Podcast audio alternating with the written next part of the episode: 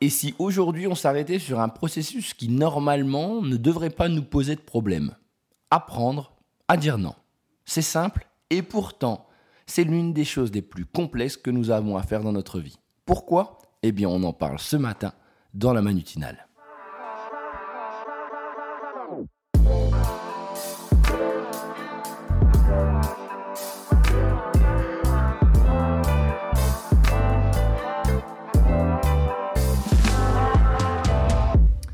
Je suis persuadé que ça vous est déjà arrivé.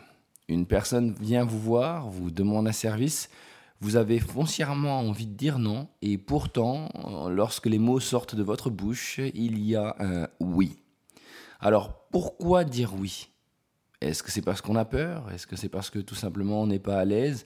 Qu'est-ce que cela veut dire? Et est-ce que cela répond réellement à nos besoins et nos désirs?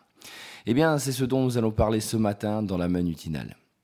Je sais que c'est un sujet qui vous touche. Vous êtes de nombreuses personnes à m'avoir envoyé des messages sur euh, ce véritable problème de société euh, sur lequel en fait souvent on va dire oui pour faire plaisir et non pas parce que l'on en a envie. Alors ce matin, j'ai, je vais essayer de vous donner quelques pistes de solutions, mais surtout de comprendre en fait ce qu'il se passe lorsque vous dites oui alors que vous devriez dire non. Le premier point sur lequel je voulais m'arrêter avec vous, c'était quelles sont les raisons, en fait, de l'incapacité à dire non? Parce qu'on le sait tous. On a tous eu cette impression où on en a envie, mais on ne le fait pas. Alors pourquoi on ne le fait pas? Bah, La première, c'est tout simplement parce qu'on ne sait pas réellement ce qu'on veut. Ou du moins, on n'est pas assez assertif. Je ne sais pas si ça vous dit quelque chose. L'assertivité, c'est la capacité à être capable de s'affirmer dans le respect d'autrui. Sauf qu'en général, quand on ne sait pas ce qu'on veut, on peut facilement être ballotté un peu dans tous les sens ou trouver du sens dans quelque chose qui n'en a pas obligatoirement.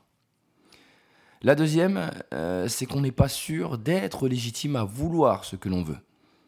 Vous savez, au moment où quelqu'un nous demande quelque chose, il a toujours une position par rapport à nous. Alors ça peut être un ami, ça peut être un membre de notre famille, ça peut être un collègue, ça peut être un chef.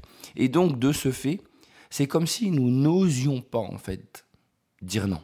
C'est comme si cette personne, due en fait à son statut ou dû tout simplement à son importance dans notre vie, eh bien on ne souhaite pas lui dire non parce que tout simplement on ne se sent pas assez légitime par rapport à lui. Nous n'avons pas le même euh, niveau, on se sent peut-être un peu inférieur. Hmm, ça nous ramène à la confiance en soi, ça un petit peu. Et puis il y a une troisième raison qui est véritable pour la plupart. Alors je sais qu'elle n'est pas facile à entendre, je sais qu'en général quand je vais vous dire ça, vous n'allez pas aimer, mais pourtant c'est la peur de ne pas, la peur d'être rejeté. Quand on y pense bien, le fait de ne pas dire non, c'est le meilleur moyen en fait euh, de ne pas faire mal à la personne et donc qu'elle continue à nous apprécier euh, dans sa vie. Alors euh, vous verrez par la suite que ce n'est pas parce qu'on dit non que les personnes ne nous aiment plus, c'est quand on dit non mais qu'on n'explique pas le contexte dans lequel on dit non. Rappelez-vous quand vous étiez enfant, il y a moi, je me rappelle souvent en fait de mes parents qui me disaient non. Il y a un non qui me frustrait parce que j'avais pas d'explication après. Et il y a un autre non où en général ma mère m'expliquait concrètement pourquoi, le pourquoi du comment, sur le fait qu'elle m'ait dit ça. Mais ça ne veut pas dire pour autant qu'après ça je disais ah bah c'est bon, je vais rejeter ma maman, hein, d'accord? Non, on est loin de là. Euh, quelqu'un qui normalement vous apprécie, quelqu'un qui ne souhaite pas vous manipuler, quelqu'un qui a tout simplement un peu de jugeote et un peu d'esprit comprendra votre non s'il est argumenté. Ensuite, c'est tout simplement parce que peut-être vous n'aimez pas le conflit. Hein. le non nous amène obligatoirement à une sorte de confrontation, puisque l'on va devoir dire à la personne qu'on ne va pas faire ce qu'elle souhaite, et donc à une sorte de combat. Allez, c'est parti. Moi, j'appellerais pas ça réellement un conflit, j'appellerais ça une négociation. Prenez-le comme ça plutôt. C'est-à-dire que vous allez devoir expliquer à la personne par A plus B les raisons qui font que vous n'allez pas faire ce qu'elle demande. Et à partir de là, c'est comme si en fait euh, vous allez donner tous les deux vos arguments pour expliquer euh, pourquoi vous faites les choses. Je prends un exemple, quelqu'un qui vous donne un dossier à la dernière minute, euh, il est possible de dire non, non, je te le ferai pas. Ce qui en soi va sûrement en fait brusquer la personne, elle ne va pas comprendre, elle va se fermer, il y a de fortes chances. Alors que si de l'autre côté, vous lui expliquez euh, tout doucement, c'est-à-dire par exemple, écoute, euh, je comprends bien que tu as du travail, mais malheureusement, c'est la troisième fois euh, que tu me demandes de t'aider sur un dossier qu'on a à faire. Et malheureusement, j'ai des dossiers à terminer pour demain. Mais si jamais la prochaine fois tu me préviens plus en avance, il sera peut-être possible que je puisse t'aider. Voyez, comme quoi directement, en fait, je ne suis pas dans le conflit lorsque je dis ça, je suis dans les faits. Mais je vous donne déjà des indices là. Ensuite, euh, il y a aussi le principe de ne pas être dans la, la personne bloquante en fait qui va tuer l'aventure. Vous savez, cette personne qui dit non et qui en fait va casser la dynamique, qui va couper l'élan euh, des personnes, qui va couper la dynamique du groupe et vers laquelle on va se retourner pour se dire Ah, c'est à cause de lui, il n'a pas voulu nous suivre, en fait, il nous a pas aidés. Alors, à partir du moment où vous êtes bien avec vous-même et que concrètement, en fait, vous savez que ce qu'on vous a demandé n'est pas bon pour vous, que ça ne répond ni à vos besoins ni à vos désirs et que vous n'en voyez pas l'intérêt, ne cherchez pas à faire plaisir. On en reparlera encore après. Après, il y a une autre chose qui est drôle. Ça peut être aussi, ça peut être aussi le fait, en fait, tout simplement, de se dire que vous n'avez pas fait tout ça pour vous arrêter là. C'est quand, on avance, en fait. En gros, c'est euh, la personne qui va nous mettre dans une dynamique dans laquelle, en gros, on ne peut plus reculer.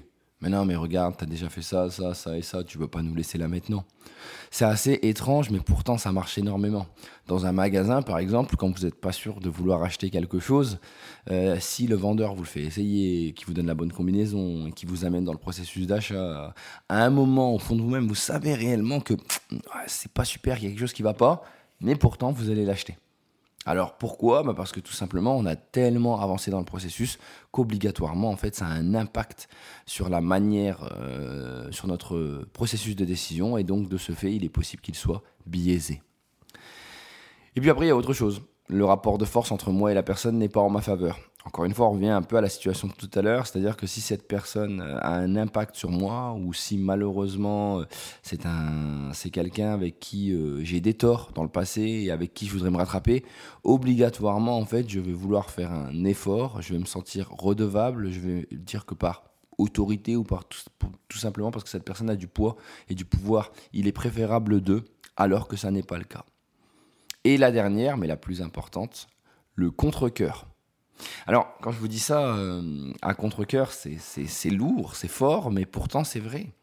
Quand vous faites quelque chose que vous ne voulez pas, à partir de là, directement, vous le faites à contre-coeur. Vous pouvez essayer de vous convaincre, mais vous êtes déjà en train de le faire à contre-coeur. Ce qui veut dire qu'obligatoirement, ça ne sera ni bénéfique pour vous, en fait, en tant que personne, puisque vous allez le faire contre votre volonté, ni pour la personne. Pourquoi? Parce que quand on fait quelque chose à contre-coeur, on ne met pas de cœur à l'ouvrage et donc ça se ressent. Peut-être que le travail sera bâclé, peut-être que ce que vous allez faire, vous allez le faire par-dessus la jambe, ou peut-être quand vous allez le faire, vous allez, être, euh, vous, allez vous sentir euh, énervé, vous allez être euh, blasé de la situation parce que tout simplement, vous ne vous êtes pas respecté. Vous n'avez pas pris compte de vos besoins et de vos désirs. Retenez bien, cette phrase va revenir tout au long de ce podcast parce qu'elle est réellement importante. Lorsque l'on dit non, c'est comme si tout simplement on ne répondait pas à ses propres désirs et besoins. Ça veut dire que c'est la première question que vous devez vous poser. Quand quelqu'un vous demande quelque chose, dites-vous, est-ce que cela répond à mes désirs et mes besoins, à mes propres désirs et mes propres besoins? D'accord? C'est important.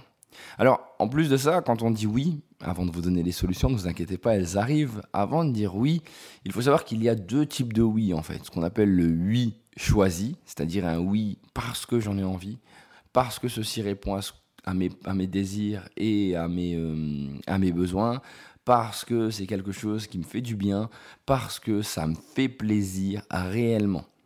Et puis il y a l'autre, le oui subi en fait.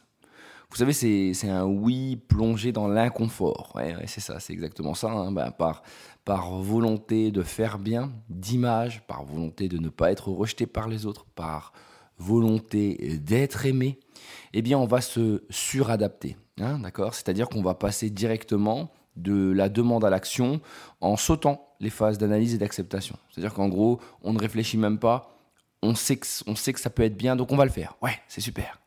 Sauf que c'est pas réellement ce que l'on veut. Mais c'est pas grave, par adaptation, euh, on se dit que le, plaisir qu'on va en avoir sera plus important que le travail que l'on va fournir et surtout euh, que le fait de se faire plaisir à soi. Ah oui, parce qu'il faut le savoir, hein, c'est quand même important pour tout le monde. Euh, c'est toujours mieux de faire plaisir aux autres qu'à soi-même. vous doutez bien et vous voyez là le ton ironique de ma voix. Alors là-dessus, je vous le répète, on peut en fait tout simplement faire pour les autres à partir du moment où on accepte ce que l'on est et où ceci est en lien avec nos propres désirs et besoins. En fait, je le répète, il faut développer son assertivité, cette capacité à s'affirmer dans le, dans le respect d'autrui. Alors maintenant, vous allez me dire, Manu, c'est cool. C'est bien, tu as fait une superbe analyse de, de, ce que, de ce que je vis, de ce que je ressens. C'est cool, mais concrètement, tu m'as pas donné de solution. Oui, c'est vrai, mais je vais vous en donner maintenant. Par contre, sachez quelque chose. Une solution n'a d'intérêt qu'à partir du moment où on comprend les causes du problème et que l'on comprend ce que l'on doit changer en nous ou tout simplement prendre en compte, prendre conscience. Alors, pour apprivoiser, le non, qu'est-ce qu'on pourrait faire? Eh bien, déjà, de 1, on va se dire toujours une chose. On ne répond jamais sur le moment. Jusqu'à preuve du contraire, et là je vais vous donner un exemple hyper concret, c'est super bon, hein, les, les, plats. Je prends un exemple, je pense ce week-end, ma maman a fait des lasagnes. En ce moment, je suis, très, je suis très famille. Ma maman a fait des lasagnes et je vous avoue que quand vous voyez le plat sortir du four, vous avez envie de manger directement. Et j'ai fait cette terrible erreur. Je l'ai mangé. Sauf que quand j'ai mangé les lasagnes, les lasagnes j'ai complètement oublié que été brûlant. Donc oui, c'était bon, mais sur le moment, ça m'a fait énormément mal. Donc là-dessus, donc là-dessus, ce qui s'est passé, en fait, ça a été assez simple. En fait, il y a toujours un, temps de recul à prendre, une sorte de temps mort qui va euh, différer votre réponse, mais qui va vous permettre, en fait, de répondre à des questions essentielles. C'est-à-dire, qu'est-ce que vous avez spontanément ressenti au moment où la demande a été formulée? Qu'est-ce que vous avez eu envie de répondre? Ce temps mort que vous allez laisser va complètement changer la donne. Il va vous permettre en fait de réfléchir, de ne pas répondre sur le moment, de prendre en compte les véritables raisons de faire le pour ou contre le fait de répondre oui ou non, il va vous laisser ce temps euh, simple où vous êtes avec vous-même et où réellement vous n'allez pas être influencé par autre chose. La deuxième, ça va être d'identifier en fait les scénarios possibles et de vous entraîner à visualiser les conséquences. Vous savez qu'on a la chance en fait en tant qu'être humain de pouvoir faire quelque chose d'énorme, c'est-à-dire de ressentir des choses que l'on n'a pas encore vécues. Exemple, si vous visualisez le petit déjeuner que vous allez peut-être prendre tout à l'heure au bureau, ou la tasse de café chaude, ou votre nouveauté, vous êtes capable de ressentir les sensations. Eh bien, c'est exactement la même chose en fait lorsque vous allez avoir une situation qui est compliquée. Essayez de visualiser l'état dans lequel vous allez être, les conséquences que votre oui va apporter en fait à votre vie. Pensez-y, réfléchissez à de manière très concrète. Je prends un exemple. Oui, euh, fini le dossier pour lundi. mais oui, bien sûr, aucun souci. Oui. Sauf que ça veut dire que samedi après-midi, votre journée qui normalement vous était dédiée en famille, ou peut-être avec votre ami, ou, euh, ou peut-être un moment pour vous, va être transformée en un temps de travail. Alors certes, oui, vous pourrez aller vite et ensuite profiter, mais c'était votre journée. Il faut y penser, comme ça vous allez vous rendre compte si la douleur, ou du moins l'irritant qui va apparaître, vaut réellement le coup et n'est pas euh, en fait tout simplement une manière encore une fois de vous oublier et de vous détruire tout doucement.